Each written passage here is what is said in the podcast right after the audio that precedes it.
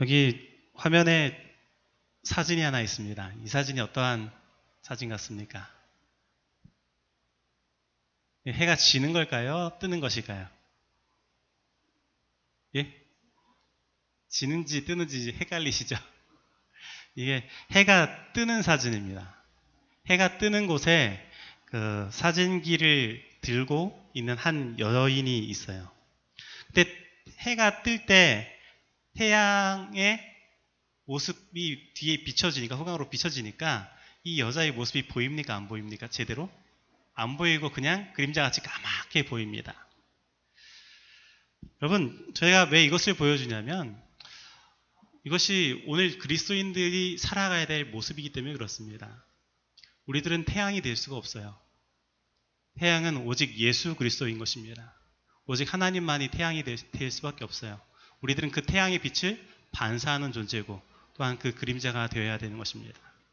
오늘 우리들이 그러한 삶을 사는 것이 그리스도인들의 삶인 것입니다. 역사적으로 항상 어떠할 때에 문제가 생겼냐면 사람 자체가 태양이 되고자 할 때 문제가 생겼습니다. 그래서 그러한 모든 정권과 모든 나라의 모습 속에서는 항상 어, 타락이 있었고 그 정권들이나 그런 모든 나라의 세력들은 다 무너져 갔습니다. 오늘 우리들이 정말 진짜 그리스도인들로서 살아갈 때 더욱더 나라도 부강하게 될 것이고 우리들의 교회도 더욱더 발전하게 될 것이라는 사실을 믿게 되기를 간절히 바랍니다. 그래서 오늘 마가복음 31번째 강의 시간으로 그리스도인의 삶 그리고 하늘의 법칙이라는 제목으로 말씀 증거하도록 하겠습니다. 다 같이 마가복음 9장 33절로 50절에 있는 말씀을 읽도록 하겠습니다.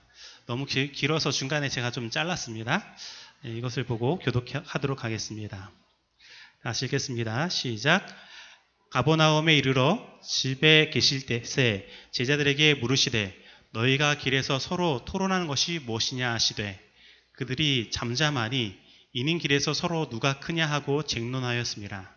예수께서 앉으사 열두 제자를 불러서 이르시되 누구든지 첫째가 되고자 하면 무사람이 끝이 되며 무사람을 섬기는 자가 되어야 하리라 하시고 어린 아이 하나를 데려다가 그들 가운데 세우시고 앉으시며 제자들에게 이르시되 누구든지 내 이름으로 이런 어린 아이 하나를 영접하면 곧 나를 영접하며 누구든지 나를 영접하면 나를 영접함이 아니요 나를 보내신 이를 영접함이니라. 누구든지 너희가 그리스도에게 속한 자라 하여 물 한 그릇이라도 주면 내가 진실로 너에게 이르노니 그가 결코 상을 잃지 않으리라 또 누구든지 나를 믿는 자, 이 작은 자들 중 하나라도 실족하게 하면 차라리 연자 맷돌이 그 목에 매여 바다에 던져지는 것이 나으니라. 만일 내 손이 너를 범죄하게 하거든 찍어버리라. 장애인으로 영생에 들어가는 것이 두 손을 가지고 지옥 곧 꺼지지 않는 불에 들어가는 것보다 나으니라. 만일 내 발이 너를 범죄하게 하거든 찍어버리라. 다리 저는 자로 영생에 들어가는 것이 두 발을 가지고 지옥에 던져지는 것보다 나으니라. 만일 내 눈이 너를 범죄하게 하거든 빼버리라. 한 눈으로 하나님의 나라를 들어가는 것이 두 눈을 가지고 지옥에 던져지는 것보다 나으니라. 거기에서는 구더기도 죽지 않고 불도 꺼지지 아니하느니라. 사람마다 불로서 소금 치듯 함을 받으리라. 소금은 좋은 것이로되 만일 소금이 그 맛을 잃으면 무엇으로 이를 짜게 하리요. 너희 속에 소금을 두고 서로 화목하라 하시니라. 아멘. 오늘날 사회, 이 현대 사회학자들은 오늘날 시대를 무한 경쟁의 시대라고 말합니다. 과거에는 경쟁에서 한 번 이기면 꽤 오랫동안 우위를 점하면서 그 자리에서 오랫동안 머무를 수 있었습니다. 그러나 오늘날은 사회가 급변하고 점점 점점 더 혁신적인 일들이 많이 일어나기 때문에 오늘 우위를 점했다고 해서 내가 어떤 경쟁에서 이겼다고 해서 안심할 수가 없는 것입니다. 언젠가 또다시 나를 누르는 경쟁 상태가 나타나서 나를 누르고 올라갈지 모르는 것이죠. 이것이 조직폭력 사회에서는 더욱더 어, 심하게 나타납니다. 힘이 있고 싸움을 잘하고 그 조직을 장악하는 힘이 있을 때에는 그 자리에 앉아 있을 수 있지만 나이가 먹으면서 힘이 빠지게 되죠. 그럼 언제 자기 자리가 위태할지, 자기의 목숨이 언제 뺏길지 모르는 것입니다. 그리고 길거리에 들어선 상점들을 보아도 그렇습니다. 이것이 잘 된다고 하면 항상 우리나라에서 일어나는 일이 있어요. 이 상점이 잘 된다고 하면 그 주변에 그 상점과 비슷한 상점들이 쫙 들어서는 것입니다.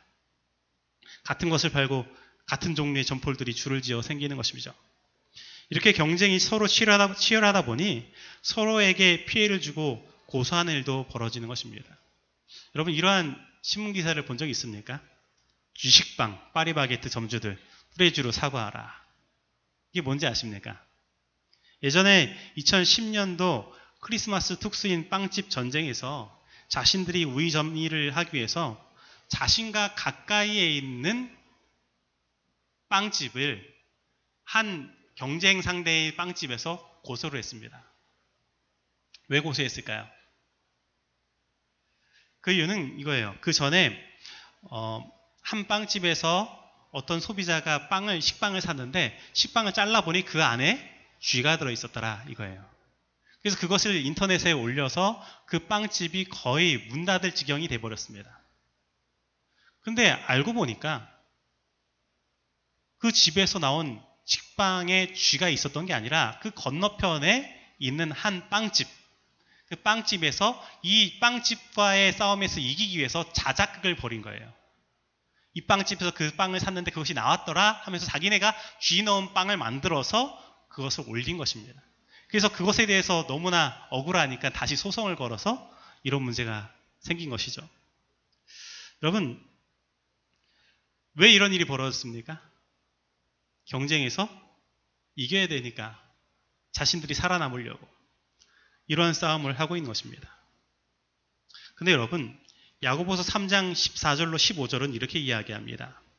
그러나 너희 마음속에 독한 시기와 다툼이 있으면 자랑하지 말라. 진리를 거슬러 거짓말하지 말라.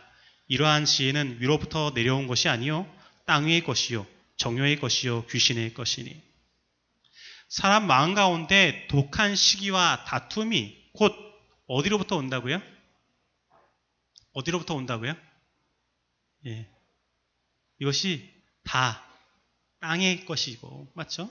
정의 것이고, 어디에 누구의 것이요? 귀신의 것, 사단의 것이라고 말하고 있습니다. 오늘날에 이루어지는 이러한 과열에, 과열되는 경쟁, 독한 시기를 일으키는 일들, 다툼들은 모두 사단의 것이라고 말하고 있는 것입니다. 그래서 이 교회 안에서도 내가 누군가가 서로 높아지고자 어떠한 일을 하려고 하는 일들이 벌어지면 그 일들은 다 누가 주관하고 있냐면 사단이 주관하고 있는 것입니다. 하나님께서 세워주신 일들은 그것을 믿고 순종하고 나아가면 되는데 그렇지 아니하고 내가 더 높아지고자 하는 마음으로 뭔가를 조작하려고 한다든지 그런 일이 있으면 교회 운영이나 그런 모든 것들도 하나님께서 운영하시는 것이 아니라 누가 지도하고 있는 거예요? 사단이 지도하고 있는 것이죠. 아담, 하, 아담 과 하와가 사단의 꼬임에 넘어가 죄를 범한 이후에 사단은 사람의 마음에 이러한 독한 시기와 경쟁심을 불어넣게 되었던 것입니다. 경쟁심과 시기심의 예를 들어보면 가인과 아벨의 문제가 처음부터 있죠. 여러분 가인은 아벨을 왜 죽였습니까? 가인이 아벨을 왜 죽였을까요? 예, 시기와 질투 때문에 그렇죠. 왜 시기와 질투를 했죠? 하나님께서 아벨의 제사는 받아주셨지만 자기가 생각할 땐 자기가 더 정성스럽고 정말 더 아름다운 예배를 드렸다고 생각했는데 자기의 것을 받아주지 않은 것입니다. 그리고 성경에 보면 요셉과 요셉의 형들에 대한 이야기가 나오죠.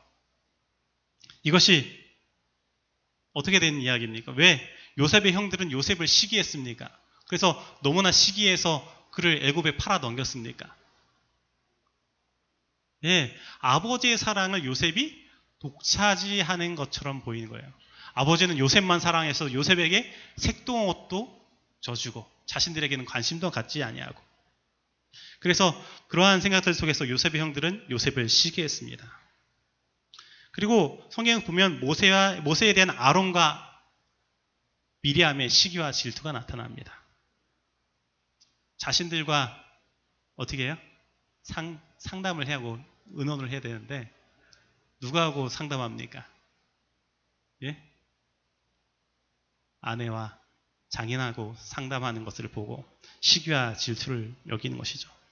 그 결과 이들은 이스라엘 진영 밖에 거하게 되고 미리암은 문둥병에 걸리는 일들을 경험하게 되는 것을 보게 됩니다. 그리고 성경에 보면 다단과 아비람에 대한 이야기가 있어요. 다단과 아비람은 이러한 경쟁과 시기심 때문에 산채로 땅에 묻히는 일도 당하게 되는 것입니다. 그리고 사실 성경에 나타난 전쟁의 역사는 모두 이러한 경쟁과 시기에서 비롯되는 것을 우리는 알 수 있는 것입니다. 이처럼 경쟁과 시기심은 인간 사회의 비극을 낳게 되는 것입니다. 오늘날의 예를 보면 이렇습니다. 여자 고등학교 학기말 시험에서 어떤 아이가 커피를 주겠다고 아 너 열심히 공부해야 되는 커피를 사주겠다고 하고선 커피를 사줬는데 그 안에다가 수면제를 탔어요. 그래서 그 아이가 밤새 공부를 해야 되는데 수면제 커피를 마시고 열심히 잔 다음에 그 다음날 시험을 망쳤습니다. 누가 이런 일을 했을까요? 공부를 못하는 아이들이 아니라요. 공부를 1, 2등 하는 아이들이 서로 경쟁심 때문에 서로를 이겨보겠다고 한 아이를 잠재워버린 거예요. 그냥 수면제 커피를 먹이고요. 그리고 한 모델이 화장실에서 자기 친구의 얼굴에 염산을 뿌리는 일도 있습니다. 그래서 어, 이, 아, 이 모델이 잡혀갖고 하는 이야기가 뭐냐면 왜 친구의 얼굴에 염산을 뿌렸습니까? 라고 말하니까 이 아이도 이쁘고 자기도 이쁜데 혹시나 이 아이가 자기보다 더 잘 나갈까봐 얼굴을 망쳐놓으려고 얼굴에다 염산을 뿌렸다는 것입니다. 여러분, 그런데 오늘날 이런 모습을 보고 나는 어떠한가를 한번 살펴봐야 되는 것이죠. 예전에 어, 연말 찬양 경진대회가 한창일 때가 있었습니다. 연말 찬양 경진대회가 한창일 때에 어떤 일들을 하게 됩니까? 사람들이 자기 교회가 어떻게 하길 바래요? 1등 하길 바래요. 그래서 저마다 어떤 기도를 하고 갑니까? 하나님, 저희 교회가 1등 하게 해달라고 하면서 가는 것이죠. 그래서 연말 찬양 경진대회 하러 가면 교회끼리 경쟁이 얼마나 심한지 자리 다툼과 그런 거 얼마나 심한지요. 그리고 나중에 그것이 발표하게 되면은 아 저거 비리다 뭐하다 그러면서 막 또 난리가 나고 하면서 서로 싸움이 일어나니까 아, 몇 번 그렇게 하면서 싸움이 일어나니까 어떻게 됐습니까? 찬양 경진대회를 안 하고 찬양 발표로 바뀌었다가 이제는 거의 잘 안 하는 분위기가 또 된 것을 보게 됩니다. 이처럼 경쟁심 그런 모든 것들이 이 교회 안에도 팽배한 것들을 봅니다. 어떻게 이러한 경쟁과 시기심에서 그럼 벗어날 수 있을까요? 오늘 우리들이 읽은 본문에서 우리는 그 해답을 찾을 수 있는 것입니다. 예수님께서 가이사라 빌립보에서 갈릴로 가실 때에 가이사라 빌립보에서 베드로의 고백이 이렇습니다. 주는 그리스도시요 살아계신 하나님의 아들이시니이다. 그래서 예수님께서는 이 길에서 자신의 십자가의 죽음에 대하여 제자들에게 말씀하기를 시작합니다. 하지만 제자들은 이 중요한 말씀을 전혀 깨닫지 못했던 것입니다.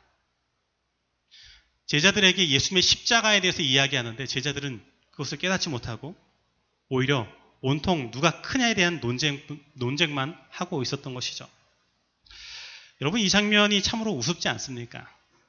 예수님은 이 땅에서 십자가를 이야기하시는데 그분의 제자들은 서로 누가 크냐라는 쟁론을 하면서 그 십자가를 이해하지 못하고 있는 것입니다.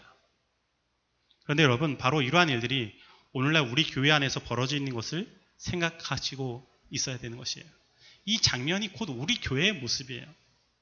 여러분, 십자가를 설교하는 저의 모습 속에서도 사단은 이러한 시기심을 넣을 때가 있습니다. 아니, 저 목사는 나보다 좀 더 못한 것 같은데 왜 이렇게 더 좋은 교회에 가서 목회를 하지? 그런 생각을 할 때도 있어요. 왜 저 사람은 왜 더 좋은 교회에 갔을까? 마음의 시기와 질투가 들어갈 때가 있어요. 그런데 이러한 생각이 들 때마다 저는 내 마음 속에 또 사단이 들어왔구나 하고 다시 예수님의 십자가를 생각하는 것입니다. 그러면 언제 그랬냐, 그랬냐는 듯이 제 마음에 평안이 찾아오고 아 지금 내가 있는 곳이 하나님께서 나에게 마련하신 최선의 자리요 예수님의 십자가의 정신을 경험할 수 있는 자리구나 라는 것을 다시 한번 생각하고 하나님께 나아가게 되는 것입니다. 사랑하는 성도 여러분 세상은 비록 무한 경쟁을 부추기지만 하늘 백성은 그렇게 살아서는 안 되는 것입니다. 그렇다면 천국 백성은 어떻게 살아야 될까요? 천국 백성의 삶, 그것은 바로 하늘의 법칙대로 사는 삶이죠. 마가복음 9장 35절은 이렇게 말합니다. 예수께서 앉으사 열두 제자를 불러서 이르시되 누구든지 첫째가 되고자 하면 무사람의 끝이 되며 무사람을 섬기는 자가 되어야 하리라 하시고 그리고 마가복음 10장 45절도 이렇게 말합니다. 인자에 온 것은 섬김을 받으려 함이라, 함이 아니라 도리어 섬기려 하고 자기 목숨을 많은 사람의 대성물로 주려 함이라. 여러분 이것은 참으로 중요한 말씀입니다. 하늘의 법칙은 첫째가 되는 사람이 끝이 되며 섬기는 자가 되어야 한다고 말씀하고 있는 것입니다. 그래서 생각하면 하늘에서 가장 많이 섬기는 존재가 누구냐면 바로 하나님이 되시는 것입니다. 예수 그리스도는 정말로 이 땅에 오셔서 낮아지는 삶을 사셨고 결국 십자가에 못 박기까지 자신의 목숨을 내어 주신 것입니다. 바로 우리 하나님은 섬김을 받는 분이 아니라 섬기시는 분이십니다. 하나님께서 그렇게 섬기시는 분이시라면 그 밑에서 통치함을 받는 모든 존재들은 어떠한 삶을 살아야 되겠습니까? 하나님께서 섬기시면 오늘 우리들도 섬기는 삶을 살아야 되는 것입니다. 그런데 여러분, 이러한 의미를 예수님의 제자들은 잘 이해하지 못했습니다. 그래서 예수님께서는 실제적인 예를 드시는 것입니다. 어떤 것이 섬기는 것인지. 그 섬기는 삶의 예에 대해서 마가복음 9장 37절에 이렇게 말합니다. 누구든지 내 이름으로 이러한 어린아이 하나를 영접하면 곧 나를 영접하며 누구든지 나를 영접하면 나를 영접함이 아니요 나를 보내신 이를 영접함이라. 예수님께서 한 어린아이를 붙잡고 말씀하시는 것입니다. 누구든지 이러한 어린아이를 하나를 영접하면 곧 나를 영접하며 이것은 무슨 뜻입니까?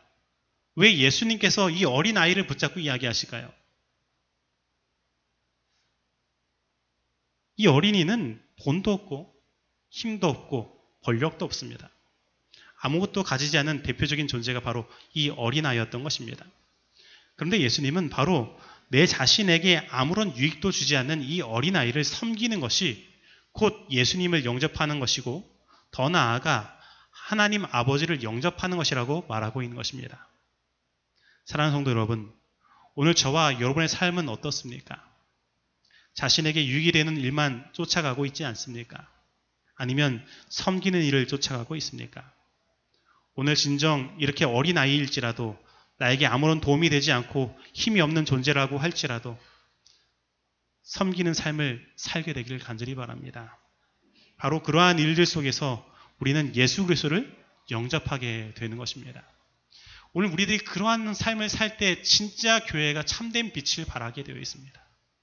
내가 나의 이익만 쫓아가는 것이 아니라 정말로 나에게 아무런 도움이 되지 않고 오히려 해를 주는 사람이라 할지라도 그 사람들에게 봉사와 사랑을 전할 수 있는 그런 사람들이 바로 오늘 우리들의 삶을 살아야 되는 것입니다. 헨리 나우엔이라는 하버드대 교수가 있습니다. 이 헨리 나우엔이라는 하버드 교수는 어, 굉장히 유명한 사람이에요. 하버드대 교수라는 것은 엄청난 명예와 그러한 힘을 얻는 교수직인 것입니다. 그런데 그가 참 잘 나갈 때 그는 이 하버드대 교수직임을 사임하고 정신지체 장애자들이 모여 사는 캐나다 토론토의 라르시 공동체에 들어간 것입니다. 그래서 많은 사람들이 그에게 질문을 던진 것입니다. 아니, 당신은 그렇게 좋은 자리를 버리고 왜 이렇게 말도 안 되는 일을 하십니까?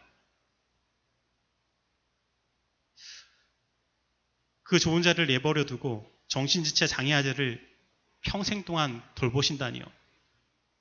근데 이 헨리 나우에는 아무 대답도 하지 않았습니다. 그리고 여러 해가 지난 후에 그는 많은 사람들의 질문에 대한 답을 한 권의 책으로 대신한 것입니다. 그 책이 바로 예수님의 이름으로라는 책입니다. 그는 이 책에서 이렇게 이야기합니다. 나는 지금까지 성공을 향한 오르막길만 달려왔습니다. 그 오르막길에서 예수님이 안 보이셨지만 이제 내리막길에서 나는 매일 주님을 뵙습니다. 라르시 정신지체 장애자들을 도우면서. 사랑하는 성도 여러분, 지금 여러분들을 힘들게 하는 것은 무엇입니까? 남보다 더 높은 지위를 얻기 위한 몸부림이 짐이 되지는 않습니까? 남보다 더 많은 재물을 갖는 것 때문에 스스로 힘들게 하고 있지는 않습니까? 아니면 여러분의 자녀를 더 높은 자리에 올리려고 예수님과의 만남도 뒤로 한 채 무거운 어깨로 신앙의 경주에서 헐떡이게 하고 있지는 않습니까? 아니 남들보다 더 잘 살지 않아도 남들만큼은 살아야지 않겠냐고 돈 걱정은 하지 않고 살아야지 않겠냐고 하며 인생의 오르막을 올라가고 있지는 않습니까?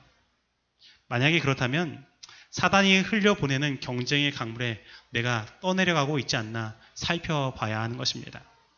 오늘 어쩌면 나도 모르게 우리들은 우리 예수님께서 가르쳐 주신 삶과 반대로 살아가고 있는지 모르겠습니다. 사랑하는 성도 여러분, 이제 여러분 이 세상에서 올라가고자 하는 모든 욕망을 내려놓게 되길 바랍니다. 우리 예수님은 낮아지는 곳에서 우리를 기다리고 계십니다. 섬김을 받는 곳이 아니라 섬기는 곳에서 기다리시는 것입니다. 오늘 이 예수님을 꼭 그 자리에서 만나시게 되기를 간절히 바랍니다. 바로 예수님이 계신 그곳에는 평안한 쉼이 있는 것입니다. 올라가는 자리에는 쉼이 없지만 내려가는 자리에는 쉼이 있습니다. 여러분, 엘렌 화인 여사의 고백도 이렇습니다. 내가 녹슬어 없어지기보다는 달아서 없어지겠다. 내가 섬김을 받고자 한다면 녹슬어 없어질 것입니다. 그러나 내가 섬기는 자리에서 열심히 봉사하며 달아지고자 한다면 하나님께서는 오늘 우리의 생명을 영원토록 또한 이끌어 주실 것입니다. 근데 여러분, 예수님께서 이러한 십자가의 길을 이야기하실 때 제자들의 모습은 어땠습니까? 제자들이 어떠한 모습 가운데 있었습니까? 마가본 9장 38절로 40절입니다. 요한이 예수께 여짜오되 선생님 우리를 따르지 않는 어떤 자가 주의 이름으로 귀신을 내쫓는 것을 우리가 보고 우리를 따르지 아니하므로 금하였나이다. 예수께서 이르시되 금하지 말라 내 이름을 의탁하여 능한 일을 행하고 즉시로 나를 비방할 자가 없느니라. 우리를 반대하지 않는 자는 우리를 위하는 자니라. 제자들이 이러한 예수님께서 십자가에 대한 이야기, 낮아짐에 대한 이야기를 하고 있을 때 제자들은 이런 일을 한 거예요. 반 사람들이 뭘 하고 있습니까? 주의 이름으로 귀신을 내어 쫓는 것을 보았다는 것이죠. 그래서 그들을 금하였다라는 거예요. 왜 금했습니까? 예? 이건 우리의 영역이야. 우리만 할 수 있는 일이야. 너희는 하지 마. 왜 우리들만 갖고 있는 특권을 왜 너희들이 하려고 하는 거야? 하면서 그것을 금한 것이죠. 예수님께서 십자가의 일을 하고 섬기는 일에 대해서 말씀하시는데 제자들이 이런 일을 하고 있는 것입니다. 오늘 우리들 사이에도 이런 일이 일어날지 모르겠습니다. 오늘 실컷 이렇게 섬기는 법칙의 설교를 들었는데 설교를 들었는데 안식일에 이제 식당에 내려가서 바로 다툼이 일어나고 시기하는 일이 일어날지 모르겠어요. 오늘과 내일은 아마 섬기는 것에 대해서 계속해서 말씀을 할지 모르겠는데 그런 일이 또 실제로 벌어질지도 모릅니다. 여러분 어떤 목사님이 목회자 협회에서 어떤 이렇게 말씀하시는 것을 들었습니다. 설교단에서 사랑, 사랑을 그렇게 말했는데 설교가 끝나고 식당에서 교인들끼리 서로 말다툼을 크게 벌였다는 것입니다. 그래서 목사님의 마음에 분노가 치밀더라는 것이에요. 설교 예배 시간에 그렇게 사랑하도록 얘기하고 사람들에게 그렇게 강조했는데 설교 예배 끝나자마자 내려가서 막 싸움이 벌어졌다는 것이죠. 그래서 아, 자기가 그렇게 설교했는데 아직도 깨닫지 못하라 하면서 막 화가, 화를 내려는 차에 갑자기 마음속에 이러한 음성이 들렸다는 것입니다. 야, 누구야? 너에게 이러한 사람들을 사랑하는 사랑이 있느냐? 너가 아무리 외쳐도 쇠기의 경일처럼 듣는 저 성도들, 아무리 변화되지 않은 성도들조차도 사랑하는 마음이 있느냐? 나를 미워하고 책짓질한 사람도 사랑하여 그들을 위해 십자가에 달려 들어가는 예수님이 너가 설교하는 존재인데 너가 그러한 예수님처럼 사랑하는 마음이 있느냐?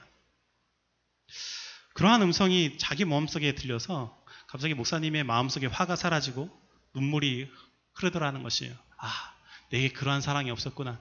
예수님 십자가를 다시 바라봐야지. 그리고 목사님께서 이러한 노래를 부른 것입니다. 선미가 430장입니다. 내 너를 위하여 몸 버려 피 흘려 내 죄를 속하고 살 길을 주었다. 내 위에 몸을 줬건만 너 무엇 주느냐? 너 위에 몸을 줬건만 너 무엇 주느냐? 이 찬미를 목사님이 부르니까 처음에는 이 찬미가 들리질 않았다는 거예요. 근데 목사님이 이 찬미를 천천히 부르니까 성도님들이 옆에서 한 명씩 한 명씩 동조하기 시작하더라는 것입니다.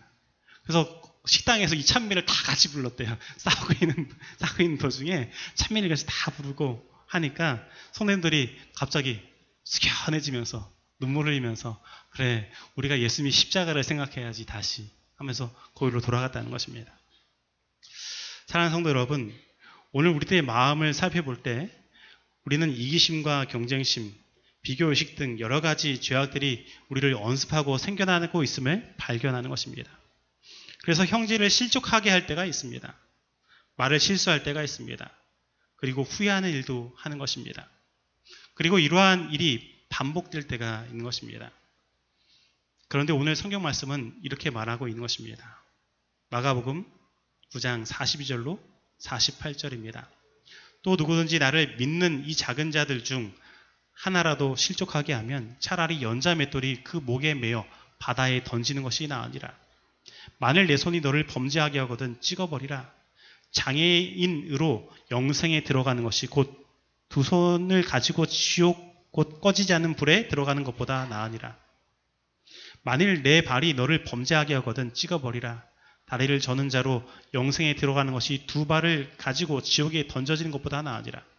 만일 내 눈이 너를 범죄하게 하거든 빼어버리라. 한 눈으로 하나님의 나라에 들어가는 것이 두 눈을 가지고 지옥에 던져지는 것보다 나으니라. 거기에서는 구더기도 죽지 않고 불도 꺼지지 아니하느니라. 여러분 이 말씀이 어떤 말씀입니까? 이 말씀은 지옥에 대한 말씀이 아니에요. 이 말씀은 우리가 하늘에 가기 위해서 방해가 되는 것을 잘라 버리고서라도 빼어내서라도 하늘에 가야 한다는 말씀입니다. 근데 여러분, 어떤 사람이 이 말씀을 정말로 실천한 것입니다. 자기가 노름에 빠졌어요. 그래서 이 노름에서 헤어나기 위해서 어떻게 했습니까? 손을 잘라버렸어요. 근데 손을 잘랐는데 어쩐 일이 벌어졌을까요? 예? 예, 발로 화투를 치고 있더라 이거죠. 손을 잘라버렸는데 발로 화투를 치어요. 발로 피곤하면 입으로라도 하고 있더라 이것입니다.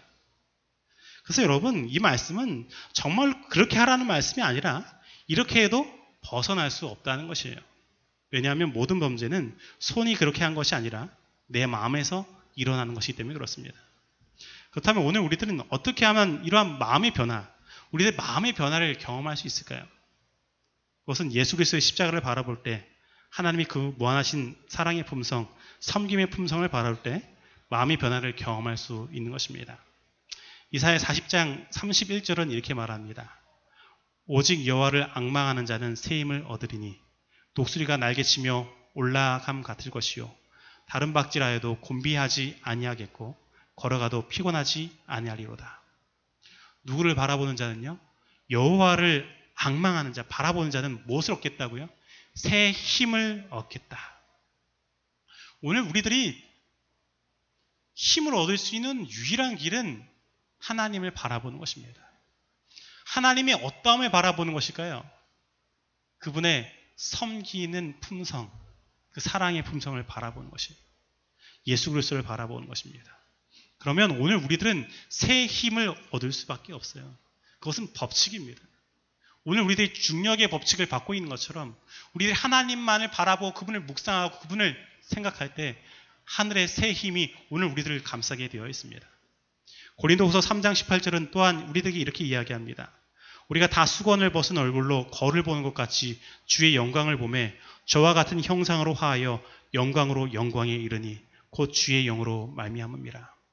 오늘 우리가 거울을 보는 것 같이 주의 영광 그분의 품성을 바라볼 때에 오늘 우리들은 주와 같은 형상으로 변화해서 그분의 품성을 닮은 그 영광에서 다시 더 닮은 영광으로 변화하게 되어 있어요. 근데 이 일들은 법칙이에요. 내 힘으로 되는 일이 아니라 하나님의 영이 우리들이 그 하나님의 놀라운 영광의 품성을 바라보게 될 때 하나님의 영 성령이 우리들 마음속에 충만히 임해서 우리들을 그렇게 변하도록 이끌어 주시는 것입니다. 내가 절대 불가능한 것을 하나님께서 해 주시는 것이죠. 로마서 8장 2절은 이것을 이렇게 이야기합니다. 이는 그리스도 예수 안에 있는 생명의 성령의 법이 죄와 사망의 법에서 너를 해방하였습니다. 우리들이 하나님의 영광의 품성을 온전히 드러내는 예수 그리스도를 바라볼 때 그분과 함께 지내게 될 때 그 안에 있는 생명의 성령의 법칙이 오늘 우리들을 죄와 사망 법에서 해방하게 하는 것입니다. 내 마음속의 시기와 질투와 그 모든 것들을 없애주는 것이죠. 그래서 우리들은 끊임없이 그분의 사랑을 묵상해야 됩니다. 날마다 예수님을 바라봐야 됩니다. 오늘 신정으로 그 하나님을 예수님을 바라보는 이 시간 되길 간절히 바랍니다. 그래서 우리들이 그러한 예수님을 바라보고 온전히 하나님께서 변화시키고 변화시켜 주시는 선물로 주시는 그런 품성을 우리가 얻게 될 때 이 교회가 정말 참된 빛을 발하게 되어 있는 것입니다. 나를 통하여 하나님께서 참된 빛이 무엇인지 세상에 빛으로서 보여주기 시작하는 것이죠. 어떤 것이 잘된 일인지. 여러분, 이 세상에 많은 사람들이 추구하는 것들은 전부 다 사단이 이끄는 대로 나아가는 것입니다. 제가 오늘 그 박근혜 대통령 탄핵되는 그런 모습을 보고 아, 앞으로 이 교회가 어떻게 될 것인가라는 생각, 해 봤습니다. 사실 민주주의라는 것은 민주주의라는 것은 공산주의와 함께 어, 반 기독교 정서입니다. 사실요. 다시 말하면 하나님께서 신본주의 신본주의 자체에서 벗어나기 위해서 사람들이 나왔던 사람들에게 나왔던 두 가지 사상인데 그게 뭐냐면 공산주의와 민주주의예요. 그래서 오늘날 우리들은 민주주의 사회에서 살고 있습니다. 근데 이 민주주의 사회에서 사람들이 추구하는 것은 인본주의입니다. 사람 중심적인 삶이에요. 그래서 그곳에서는 무엇을 찾아볼 수 없냐면 신의 영역을 사실 찾아볼 수가 없습니다. 그래도 사람들이 무엇인가 신의 영역에서 뭔가를 찾아보려고 하는 노력들을 하는 것은 뭐냐면 근본주의에 대한 부분들입니다. 그래서 어, 기독교와 사실 더 친한 정당은 공화당, 보수정당이에요, 사실은요. 보수정당이 아닌 민주정당이나 그런 정당들은 사실은 신과 멀어져 있습니다. 인본주의자들이죠. 사람이 우선입니다. 하나님보다. 오늘날 벌어지는 일들은 굉장히 우리들에게 많은 것들을 이야기합니다. 사회가 굉장히 혼란스러운 거예요. 이것은 사실 제대로 가고 있는 방향은 아닙니다. 사회가 너무나 사단이 이끄는 곳이 되어서 사단이 모든 것들을 숙대밥 만들고 있어요. 미국이라는 나라는 공화당이 정권했을 때에 근본주의자들이 다시 신앙으로 다시 십계명으로 돌아가고자 십계명이라는 것을 모든 각 공공기관마다 세워놓고 십계명의 날을 제정하고 사람들이 그것을 향하여 나아가려고 했어요. 그래서 우리 교단에서는 그것을 바라보고 일요일 협령이 곧 일어나겠구나라고 생각을 했었습니다. 그러나 이 일들이 민주당 정권이 들어가 나서부터 다 무너졌습니다. 공공기관에 있는 모든 십계명의 조형물은 다 사라졌고 공공기관뿐만 아니라 학교에서조차도 종교에 대한 것들을 말할 수 없는 자신들이 아, 설립한 목적에 맞게 아이들을 교육할 수 없는 환경을 만들어 놓은 것이 오늘 민주당 정권이에요. 그래서 그들이 그렇게 막 하다 보니까 결국에는 보수적인 세력들이 너무나 힘이, 힘을 잃어버린 것이죠. 그래서 오늘날 누가 됐습니까? 대통령이? 트럼프가 됐죠. 왜냐하면 자신들이 너무나 억압적인 일들을 받았기 때문에 보수에 있는 사람들이 다시 한번 들고 일어난 것이 오늘날 미국에 있는 모습입니다. 그런데 우리나라는 이 부분을 다시 겪게 될 것이에요. 너무나 보수 정당이기 때문에 힘들어서 이렇게 타락과 그런 일이 힘들어서 다시 민주당이 나 올라오잖아요. 민주 세력들이 올라오잖아요. 그러면 겉으로 봤을 땐 사람 중심적으로 돌아가는 것처럼 보이지만 나중에는 어떤 일이 벌어질까요? 사람 중심적인 일들을 하면 신적인 것들은 다 배제하게 되고 하면서 교육이나 모든 일들 속에서 미국의 정치의 모습이 그대로 드러나는 것이죠.